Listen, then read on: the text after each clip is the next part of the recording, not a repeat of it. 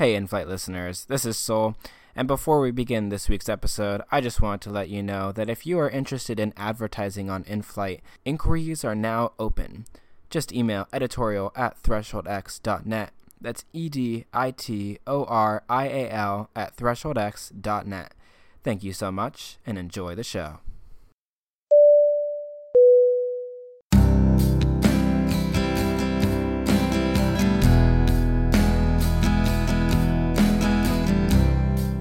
Hello, hello, hello, and welcome to In Flight, Threshold's best and only podcast. I'm your host, Sol Vasquez. I hope you all had a great week. I'm really excited to begin this week as it is Thanksgiving here in the States, which means that I can see some family members that I haven't seen in a long time. I would continue to blabber on as I usually do for a few minutes, but we have a pretty long interview ahead of us this week, so we're going to hop right into the news with Keizo. Hey, Keizo. Tell us about the news. Hello, hello, hello. All right, let's kick off the news for this week. And uh, starting us off here is Flying Iron Simulations with the release of their Grob G109, a change from their usual military aircraft lineup. The aircraft features a professional flight model, incredibly detailed 3D artwork and texturing, persistent state saving, and sounds recorded from the real aircraft. Next up is Orbx with the release of their highly anticipated True Earth US Northern California, Originally shown off at Flight Sim Show, it features 212 square kilometers of hand-corrected ortho imagery, as well as nearly a thousand custom PBR points of interest. Orbx True Earth Northern California is available to buy now for 58.95 Australian for the standard definition product. Continuing, we have Vertical Sim Studios. The developer has debuted their new Myrtle Beach airport for X-Plane. Shown to feature 4K ortho imagery, extensive use of PBR and AutoGate, although the developer has said that SAM support will come later. The release is imminent, and the announcement post stated that the release will be at the end of the month. Vertical Sim Studios also recently updated their Houston Hobby freeware. The airport got SAM version 2 support and many other tweaks and new features. Continuing with SAM, Stairport has released SAM version 2. Debuted at Flight Sim Show, version 2 comes with a new user interface, a seasons library, and menu, among uh, many others. The update does not include World Jetways, which is the implementation of SAM into default jetways, and this will soon be available for a small fee. Stairport has also released their Newcastle for X-Plane. The scenery, published by Aerosoft, features SAM version 2 compatibility, 20 centimeter per pixel ortho imagery, custom PBR ground textures, as well as wet and snow ground effects. Aerosoft Newcastle XP is now available for 20.12 euros over at the Aerosoft store. Up next, we have Laminar Research. The X-Plane developer held a live Q&A session over on YouTube discussing the future of X-Plane. The live video, which has now been removed, featured nine members of the X-Plane team assembled in Austin Meyer's house. The full recap of the now deleted Q&A session is still available on our website. Make sure to take a look at it. Next up, we have VFlyteAir Simulations, who has announced their latest aircraft for X Plane, the Cessna 150 Commuter. The aircraft will feature librain integration for rain effects, a kneeboard with interactive weight, balance, and checklist sheets, and a pre flight walk around mode. Make sure to view all the previews over on the editorial. Moving on, we have Thranda Design with the release of version 2 of their Quest Kodiak. Thranda Design typically helps other developers such as Just Flight, Alabeo, and Carenado convert their aircraft over to X Plane but they also developed their own aircraft, such as the Quest Kodiak. The update brings many new and improved features like a new synthetic vision system, a new oxygen system, and ice buildup visualization, among many others. Simcoders have also said that the Quest Kodiak will be receiving their, one of their reality expansion packs in the near future. Continuing in aircraft news, we have V Skylabs who released their Sakare 8. The aircraft features a highly detailed flight model, full VR compatibility, as well as an FMOD sound pack. The V Skylab Sakare 8 helicopter is available to purchase from $26.50 USD from the V Skylab's website, available now. Heading back to the world of scenery, we have the release of Frank Dainese and Fabio Bellini's Mont Blanc group. The scenery covers more than 900 square kilometers, nine mountains with detailed meshes, and is topped off with thousands of custom objects placed around the highest peak in Europe. Frank Dainese and Fabio Bellini's Mont Blanc group is available to purchase over on the xplane.org store from $29.95 USD. And finishing off this week's news is Star Atlas, who have released their rendition of Beijing Daxing International Airport. The airport features HD ground textures, animated jetways, and hangar doors with the SAM plugin, as well as ortho imagery, among many other features. The developer has also noted their full awareness of copyright laws and product legality, as they are the first Chinese payware scenery developers of X-Plane. Star Atlas's Beijing Daxing International Airport can be purchased over on the Threshold store now for $21.80 USD. And that concludes our news coverage for this week. Back to you, Sol. Thanks, Keizo. So this week we have Goran and Saso on the show from Leading Edge Simulations and Hot Start. You'll know Leading Edge Simulations as the developers who brought you the Beechcraft Duchess, the Beechcraft Sundowner C23 version 2, and the Douglas DC3, and you'll know Hot Start Simulations for their TBM 900. We're really, really excited to have them on the show this week. This week, Keizo will be interviewing them, so off to you, Keizo. All right, I am joined by Goran and Saso of Hot Start and Leading Edge Simulations. And we're really happy to uh, have you guys on the show. So let's get down to business here. Uh, can you give us a bit of history about yourselves, like Leading Edge Simulations, Hot Start? Just give us some background there. I'm by training a software engineer. Um, basically, my primary sort of involvement with software started quite early on. Pretty much just as I finished high school was when I picked up my first job as sort of development work. I, straight up, I basically jumped into enterprise software. Um, I, ju- I bounced between a bunch of jobs, you know, usually the opportunities as they presented themselves. Four or five years back, um, I was primarily working on enterprise storage software. And uh, after taking a hiatus from flight simulation, probably like 10 years, uh, I decided, you know, I'm gonna I'm gonna check out this um, I'm going to check out this flight simulation thing. I, you know, by some coincidence, I came across some, I don't know, maybe a frugal video on YouTube, and I checked it out. I was like, wow, this thing's pretty advanced. Like my last flight sim was like FS two thousand, but that was that was basically the absolute sort of tail end when I kind of lost interest. Then when I picked it up, you know, four or five years ago, I was like, wow, this this stuff is really advanced by far. And so initially, I was just you know flying around as a pilot, and then and got myself to think, you know, I, would like to do some work on, on flight simulation as a hobby. Like I'm, I wasn't never quite sure it's going to be in any way profitable. So I, I, sort of started doing add-on plugins and that kind of stuff. And um, I don't know, just was like at this point two and a half years ago or something like that. I wanted to work on some simple airplane, something like that. Plane 11 just come out they were going to be putting in that G1000 starting in X-Plane 1110.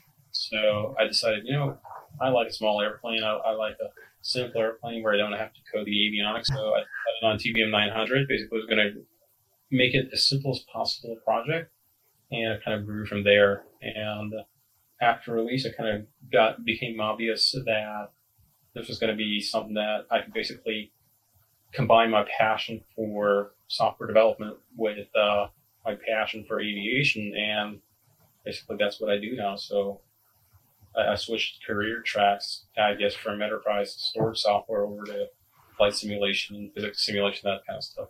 I started back in 2009, 10 years ago. Um, and before that, it was totally unrelated. I was doing personal training, and um, I used to work at the airport railway station in Sydney. And they let me go because you know Christmas was coming up, and um, they just said, "Oh, look, you know, you've been casual for a while. We, we have no need for any more casuals. We're going full time now. So, okay, yeah, let's see what happens. And um, I thought, well, you know, I don't, I don't, really want to work for anybody. I just want to do my own thing, sort of thing. So, and uh, decided to have a look at uh, making add-ons, which is something I would never even think of doing because I don't even know anything about 3D software or anything. And um, so I started looking at tutorials, looking at Blender, looking at 3ds Max, looking at uh, Lightwave. Um, so I started in Blender, and back then Blender 2.49 was the big one, and it was pretty bad. And um, you know, I just started working on that and uh, put out a small single engine GA at the suggestion of um, another developer, Javier Rollon. He was one of the first told me, don't ever go for anything big. Start off with something small. You know, I started making a little bit of money, and it wasn't a lot back then. And then kept on plugging away, and then finally hit it decently big with the Saab, and that kept me going for a while. And um, just started to, you know, work on other little projects. And then um, Jason uh, D'Ambrosio introduced me to Saso and said, you want to do a TBM? And uh, he knows his story very well. Within five minutes, I said, yeah, I'm in. Let's go. and uh, everything got, everything else got put on hold for me, and um, just started going full steam ahead on the TBM. So, uh, you guys kind of dipped into this a bit, but uh, why do you choose to develop the planes you do? Like, what is your process for like choosing and developing a plane? I'll take this one. Um, when I make a okay, there's a whole lot of things for me when it comes into making an aircraft. Um, the first one I did, the C23, I did that because I got my PPL in that. Um, then I did uh, Duchess because they had one at the airport where the C23 was held at. Um, DC, I was doing a Saab. I started doing a Saab 340 because my flight instructor at the airport was a captain on a Saab 340, and he said he could help out. So I started doing that, but that was taking a bit of time, and I asked the person I worked with back then, Theo, if he wanted to do a DC3 just as a side project. We didn't know how to fly one, we didn't know how to make one. We just thought we'll make it, make it a light version, basic thing, and see what happens. Um, so for me, like if, if I can get someone who can help me out with it, then I'll take it really, really seriously. If it's something like a side project, just because it's a plane that I like, then I'll do it as well. Um, and with regards to the TBM, I just jumped on board because I know Saso had all the resources for that. And I said, look, give me all the stuff I need and I'll make it for you and texture it for you as long as you know how to do all the systems and stuff. So I'll let Saso take over from that one. Yeah, so the decision making process on the TBM was kind of haphazard in that it was basically a sort of toy project, right? So I was just trying to figure out, you know, if, if something's going to work. So I was trying to reasonably simple, reasonably straightforward and um, you know not straight jump into an airliner with super complicated set of avionics in it.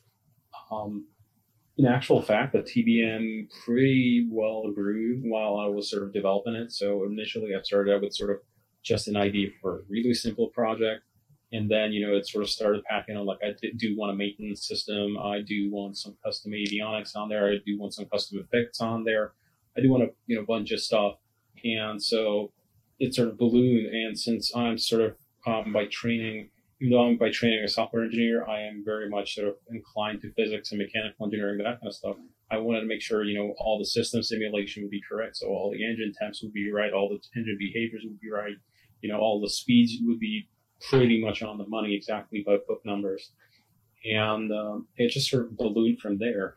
So the TBM was sort of chosen um, kind of a whim of course, I did consider one of the real big considerations for whenever you start making an add-on, um, at least for me, um, is I, I try and pick something that wasn't already done because I don't want to be splitting the market between if I come up with a competing project.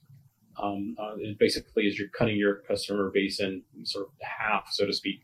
You know, some people that are going to stick with one developer, some people that are going to stick with another. Usually, people you know don't buy the same airplane twice. So I wanted to pick something that was reasonably unique. And I, I, back in the time, there wasn't really a sort of a high detail turboprop, single engine sort of, you know, private turboprop kind of crazy airplane in the space at all. So um, I, I kind of went for it. I wanted a, I wanted an airplane that was faster than a piston aircraft, but not the complexity of like a corporate jet or something like that. For both of you, I know uh, Saso, you did better pushback, but have either of you considered making non-aircraft products as well? I sort of wanted to dabble into scenery at one point, but I don't know. Like scenery, I, I tried it with with uh, Hoxton Park Airport, and I don't know. I just I, I lost interest in it pretty quickly. So uh, maybe I don't know. I, I just prefer aircraft to scenery. And this was a while ago. This was back in oh god, stuff the Saab came out. I think I just wanted to try and do, do a bit of scenery. But um, no, aircraft is it for me. Like as long as I got someone to to code, um, you know, I'd, I'd, much rather do aircraft. I like to see things like I, I want to make something that will be visible for the majority of the sim session, if you know what I mean. Like yeah, yeah. Right out of it or land in it, and that's it. That's what you see. But anything else apart from that, no, just aircraft for me. Moving into another part of flight sim here, piracy is an issue that developers are constantly combating what have your encounters been as developers with that? How do you, how do you deal with that? Oh man, that's a sensitive topic now. Okay, number one, I hate DRM for one reason. There's another reason that, that, that I think we need it, but it puts a small factor of like I don't want to be misinterpreted. Um, it makes the customer feel like they're not being trusted. And the thing is that at least when a pirated product hits the piracy websites, it's because of a customer we did trust. Someone has to buy it to be able to pirate it. So it's necessary, just like it's necessary to have, you know, those beepers when you walk out of a department store. Like they, they put their security tags on there. That's a form of DRM. Um, DRM in a, in a, in a, in a, ga- in a gas station, service station, they have security cameras. Um, it's it's something that happens, and I've seen too many developers go out of business. I remember I don't want to mention any names. There's a developer in FS9, and he had pretty secure DRM until somebody figured out a way figured out a way around it, and the consequences of them finding their way around this DRM. He lost his house, he lost his marriage, he lost his kids because he had no money.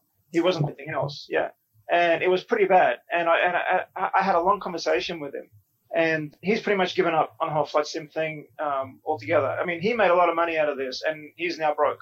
So we need DRM. We've seen people some people complain about it in the early days. They're saying, "I don't like to be treated like a like, like a criminal, like a pirate." I said, "Well, you're not being treated like a pirate. All you have to do is just go through the proper procedure because people who pirate this stuff, they also buy the product."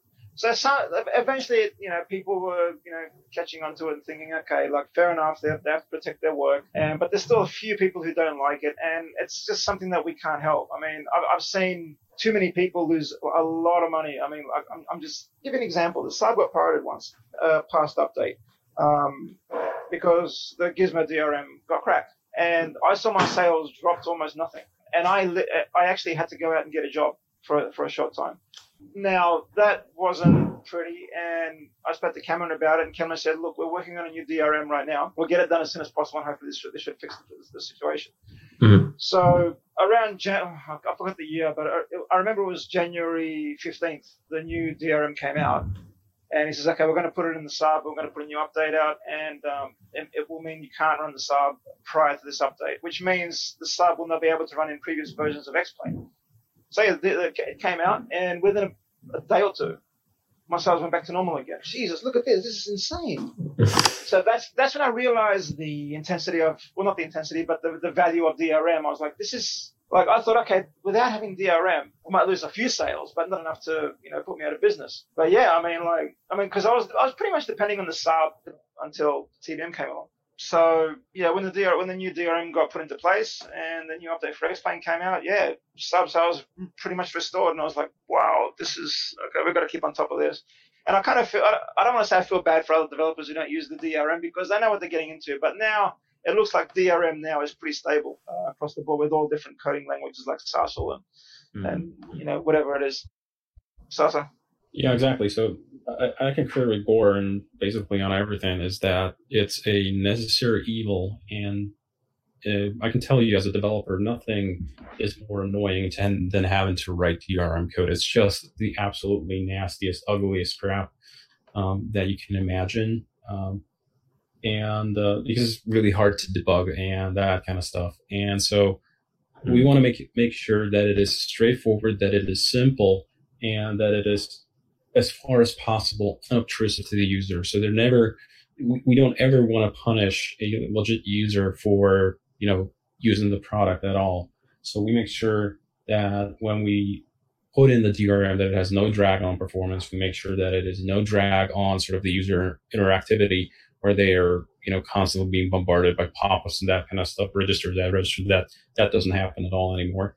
And, uh, and so we basically are trying to make sure that the path is as straight as possible for the for the legit user and uh, as thorny as possible um, for the illegitimate user. And there are people who have tried. I'm not going to name names, and because, but we do know who they are. And uh, you know, sort of on balance, we try to actually tilt it towards the legitimate user. So if there if there ever ever was a completely sort of either or situation hasn't happened yet. But if there ever was a hmm. completely either or situation, I was always going to err on the side of, you know, giving the user benefit of the doubt and just, you know, letting them do whatever they want. Um, even if it means I lose a couple of sales because my reputation is more important to me than a couple lost sale. What What are some challenges that you guys at Hot Start encountered when you were developing your TBM 900? Because there must have been some. Well, I mean, it's basically like pick a week of the development cycle. I was going to say, Sasa, you can handle this one because I'm sure there's more code challenges than 3D challenges. So yeah, go on. I mean, even 3D challenges, there are, there are things that I have to consider from a coding perspective because when we're doing some, you know, I want a part of the airplane to move in a certain part and animated in a certain way. You know, it's it's pretty, you know, like for instance, when I'm talking to you, we want to have animated um, the animated things like you know the pre-flight tags, things like the plugs for the engine, that kind of stuff. If you want to animate that nicely, you would normally want to be using thing, a thing called skeletal animation and unfortunately, X-Plane doesn't have that. So we would have to sort of work out some trick in code and uh, Goran's animation kind of deal to figure out how to do that. So there is certainly crossover as well into 3D modeling, but on the coding side, it's like, you know, take your pick. Um, every, every week, um, it's, you know, engine is mis- misbehaving in some manner. Um, the hard one, one of the hardest parts during development of the TBM is the TBM has an alphanumeric keypad on it, right? So it has um, mm. you're forgetting the exact number model number from Garmin, but um, that GCU 650, I think, or something like that. Um, but it is not implemented in X-Plane. So the X-Plane G1000 does not give you any method of entering alphanumeric characters. So you can't basically, if you're entering a flight plan, in X-Plane, there was no way. And I looked in various ways. I even looked into like, you know, disassembling X-Plane's binaries and basically hooking up directly into its internal APIs.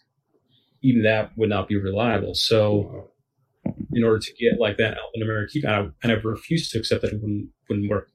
So what we're doing is an enormously complicated spaghetti code mess of us literally grabbing screenshots of the instrument panel and parsing out the characters and doing like optical character recognition to try and figure out what character the G1000 is on right now. And based on that, when you press a when you press the letter, we turn the knob in, invisibly for you. In one frame, we do like 20 clicks to the right or 19 clicks to the left to give you go from A to Z and Z to back to B and that kind of stuff. Wow. So we do that sort of invisibly for you. It's not completely foolproof, and there are some corner cases when it misbehaves. Um, but that was sort of one of the most I call you know eating, eating broken glass moments during the two month during the TBM's development. Um, for the for our next project for the Challenger, it's essentially a constant struggle because of how high we have set the bar. So for the for the Challenger, I sort of dispensed with for the TBM. I was kind of willing to do certain subsystems in a kind of what, what, what they call notional way. So where we have, you know, we know sort of what's supposed to appear on your screens mm-hmm. and we'll just, you know, fake it essentially. You, you know, you turn your knob to this side and then we'll basically make like uh, cabin pressure going one way or the other way. And there's no physical model going behind it. Mm. Uh, Challenger, we're not doing any of that anymore. So there's basically everything in the Challenger is custom coded and, and properly implemented to be physically correct. So the entire electrical system is simulated down to like individual breakers. And we are modeling every time, every second. I think it's 25 or 35 times a second. We basically recalculate the entire state of the electrical network on the aircraft. You know, we're talking like 80, 80 electrical buses, um, 10 different electrical sources, four different transformers. It's like 20 contactors on there that can be in various configurations and the airplane 25 times a second basically recomputes a new state of the electrical system, figures out, okay, this component here has an X amount of electrical demand, and we are currently being fed from this electrical source. So we'll take X number of joules of electrical energy out of it, and we'll use it in that part. And it even feeds into more crazy things like we feed, we grab the electrical energy from the electrical network that then gets fed if you're running, you know, your AC hydraulic pump. The AC hydraulic pump, again, through conservation of energy, it takes some amount of that energy and puts it as pressure energy into your hydraulic system, which we know how much your hydraulic accumulator can accumulate, how much fluid, um, sort of, and we do a normal energy computation. And then from that, we then go into the actual actuators and we'll figure out, you know, how big is the actuator? What's the surface area of the piston inside? What's the actuating arm it's acting on?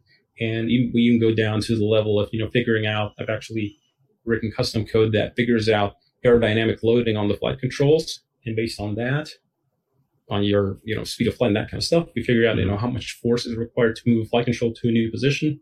We compute that as an energy value. We know how many joules of energy it takes. We take that energy out of the hydraulic actuator and that takes it basically out of the hydraulic system. And this, in this kind of really complicated, convoluted way through many threads of interaction, it basically originally originates in some source of energy, which would, could be, you know, your fuel energy from, or, you know, bleed air or fuel energy from running the mechanical hmm. hydraulic pump or that kind of stuff. Well, you just blew my mind. One, two. So we're, hmm. yeah, so we're, we're not taking any shortcuts this time. It's all being done as far as possible physically correctly. I mean, give me a whiteboard and a marker and, you know, we can spend an hour and a half on this, but that kind of uh, brings me into like uh, your Twitch streams. You guys stream on Twitch sometimes, especially you, uh, Saso. So, uh, what do you guys think of Twitch as like a platform to like reach out to the sim community? Twitch is a pretty good platform. I actually registered on Mixer about a week ago, and I'm thinking I might do a stream there as well to see what somebody else is offering. But as far as um, in general streaming, it doesn't really matter what platform you're on. You can be streaming on Google, um, sorry, on YouTube. You can be streaming on whatever. Um, I think as a general idea, streaming is pretty important in keep in touch with your potential customer base because people, you know, oftentimes during that kind of software development, game development, that kind of stuff, it's easy to lose contact between the customer and the developer. And the, the customer basically starts seeing the developer as it's just a name, you know, it's a big brand. Everybody imagines that kind of Microsoft size corporation behind everything they do, everything they buy. Um, so, you know, they, they may think, they may think, um, you know, they look at a flight sim developer and think like, oh, that's, that's somebody who's made it, right? They've got like offices somewhere, they got support staff, and in, in the vast majority of cases, that is not actually the case. It's literally a couple of guys doing it from their homes and doing it as a passion project. So, um, for me, I think the most important part is not losing that human touch so that people understand, you know, when they are, when they're buying our products, they are actually supporting actual people that are going to be then working on making more good stuff for them to enjoy. And that's really all we're doing. All we're trying to do is I don't really care about how much money I make as long as it basically is enough for me to sustain uh, a, a, normal lifestyle. Uh, the most important part for me is to make people enjoy aviation and flight simulation. Maybe we'll make some we'll make some people embark on a commercial pilot or professional pilot career. But even if not, if, if as long as it just brings a chuckle to their faces from time to time, that's great. Even if it's a bug that makes them laugh. so there's a big elephant in the room what's, what's going to happen with Microsoft. We'll see. Um, Microsoft Flight Simulator, I kind of doubt that it's going to be really usable before the end of next year, mm-hmm. um, much before the end of next year. You know, people are people are sort of holding off investing in. Well, I'm not going to buy any add-ons because right. Flight Simulator is coming out next year or something like that. Um, people are probably hoping for it's going to come out in July, whereas reality is that if anything, it's going to come out in a pretty rough state, probably towards the end of you know the end of fall and um, and so you're basically it's what I'm reading there is when people say that I'm reading. I don't want to buy anything entertaining for a year. Yeah. wow. That's. I mean, you probably are satisfied with what you have, but sure. Um, as to what's going to look like in terms of flight simulator, because I know that you're going to be asking me, you know, are we going to do? Are we going to be looking into that? The answer is we are always open to development, right? We're not particularly married to X-Plane. It's for us as add-on developers, the simulator is a platform. It's a foundation on top of which we deliver our products. So if somebody else comes along and gives me a much better dev environment, a much better tool chain, I'm going to use that, obviously. So right.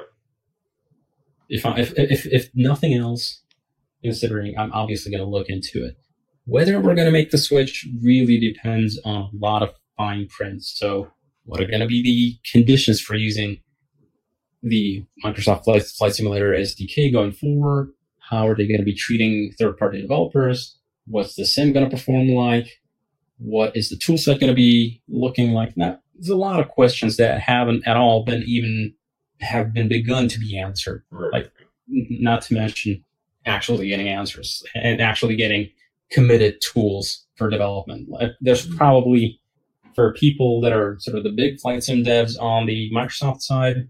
Um, so like, like recently the PMDG announced that they're going to be migrating over to Microsoft Flight Simulator. Those are guys that can do large contractual obligations and large contractual um, kind of deals without largely sight on scene for the development tools. But for us small devs, we, we have to really see where the rubber hits the road and what the actual work environment is going to be like. If it's going to be mm-hmm. just as open as X-Plane and just as good as X-Plane, maybe. Yeah. There's nothing holding us back in principle, but I can't see right now. Literally, what I'm what I'm getting for Microsoft Flight Simulator right now is just a big question mark. I don't know, and nobody else really knows. what about you, Gordon? Uh, what are, what are your thoughts on um, Flight Sim 2020? Uh, oh, I see a lot of people getting really, really excited about it. I mean, like it's new, so it's like a new toy. Yeah. And when people say new toy, they think, "Oh man, what is this? I want to get this. It looks pretty good. I want to see it." I mean, I, I, don't have an opinion on it yet. I think it's too early to tell what it's going to be like. Um, I mean, you know, like echoing what Saso just said, um, you know, everything depends on a lot of fine print. I mean, like we're comfortable in X-Plane right now. Um, Saso develops on Linux, so that leaves um, FS 2020 out of the picture unless he does some sort of freaky hack job to his computer or gets a Windows boot or something like that. Um, oh, I've got I've got alternatives for that already planned yeah. out. Like if if Microsoft is going to make it possible to go this way, we might still make it. If, if, if but if they're going to like completely close off all avenues, and you're going to have to completely commit their development pipeline and their development tools and everything, it's getting pretty hard to justify for me. But yeah. So it really depends. Again, it really depends on the fine print and how tightly tied down the platform is going to be. Because if it's going to be like for Xbox, then we can pretty much forget it because that thing right, is right. like super mega proprietary. This is one of those things where it's literally, you know, we'll cross that bridge when we come to it. Um, exactly. Yeah. I'm, I'm, not like we're not committing anything now. I mean, not it, even if they come out with some sort of like late beta um, version of FS 2020, and then people ask us, okay, well, they've got a late beta. You're going to go over now? Uh, too early to tell. We don't know what's going to happen yet. Um, I, I want to see what X-Plane will do. I want to see how FS 2020 will be. And like you said, F- FS 2020 will probably not be fully usable next year. Like the, the, there's going to be bugs. There's going to be issues. Um, there's yeah. pe- people have to test it still for a while. So it's probably going to be a more expensive platform. People think that oh, it's going to be awesome. It's going to be this and that, you know, and the and it's going to make uh, sliced bread obsolete and that kind of stuff. But yeah. Um, the reality of it is, for instance, I don't play any. I don't have like those Xbox Pass whatever things right. subscriptions. So it's probably going to be a subscription model. If you're going to be basically paying the subscription just to get Microsoft Flight Simulator, you look you're looking at a simulator that costs you 120 dollars a year. Mm-hmm. And I've had X-Plane 11 for $60 now for three years. So, right. That's you know, you know, the, the question is how much in, in three years. Basically, I'm going to be, I will have spent if at that kind of a model over three hundred dollars on Microsoft Flight Simulator. So the question is, you know, are you actually willing to stomach that spend? Um, mm-hmm. If you're using it for something else, some other games, sure, you know, go ahead. But for me, and I know a lot of flight simulator enthusiasts. They do very little other than flight simulation. Maybe, maybe something else. But you know, if you look at the what they had in Navigraph, the survey, our average customer base is like 42 years old. Like it's old dudes. it's people. It's yeah. people who you know. You're not looking at. You're not looking at a user who on the weekends goes either flying flight simulators or picks up an Xbox controller and goes cursing out kids in Fortnite. It doesn't work like that. It, it's it's a it's a pretty different market base. So I'm yeah. not entirely sure. Um, for many people, they will be able to you know justify that spend. I don't know if everybody. So there's I think there's some niche that X-Plane can still carve out. Hmm. Yeah. Unless there's some unless there's some drastic change in the market, like unless too many people like if the market shifts, like to say 50% in the negative, like say if we lose 50% of our market to FS 2020, then we'll start looking at okay, let's let's look at alternatives. Can we move? Can we make the move to FS 2020? But mm-hmm. unless that happens, it's, it's unlikely. If, if we maintain the majority of our, of our customer base um, in X-Plane, then I, I, I doubt we're going to go anywhere. For a lot of people, what they don't realize is um, they assume basically a lot of that sort of, you know, Microsoft's going to take over everything, or a lot of Windows users. What they don't see is that X-Plane's user base is a good 30% Mac and most about one or 2% Linux, but basically 33, one third of your customer base. So we know the lower bound of our customer base, right? So that's going to be essentially locked into X-Plane because Microsoft ain't going to do a Mac version for sure. Um, so like my my hope is to be able to run FS 2020 on Linux on their wine, but probably not going to be possible knowing knowing them. So um, I don't know, but in terms of in terms of like customer base, we know for sure that at least a third, roughly a third of the customer base, they don't they don't have Windows. They're running X-Plane on Mac, and that one's not going away. Probably people are just not going to disappear, or you know, you tell them you know, it's cool that you've spent two thousand dollars on a Macintosh, but would you also like to spend another fifteen hundred on a good PC to run new Microsoft Flight Sim for one hundred twenty dollars a year? Maybe not. I'm not entirely sure. Yeah. Yeah, it's uh, quite an investment. Thanks, guys. That's uh, that's what I've got, and uh, it's been great having you on here. We really appreciate it. You guys, uh, you guys are awesome. And I know, uh, thanks. Thank you so much. Thank you so much, Gordon Saso, for being on In Flight this week. Be sure to go show leading edge simulations and hot start some love after listening to this episode. Next week on the show, we're going to be interviewing our one and only Magnus. We're going to be talking Threshold, xEnviro, and also In Flight. We're really looking forward to that. Thank you guys so much for listening to this week's episode of In Flight. This is Sol out.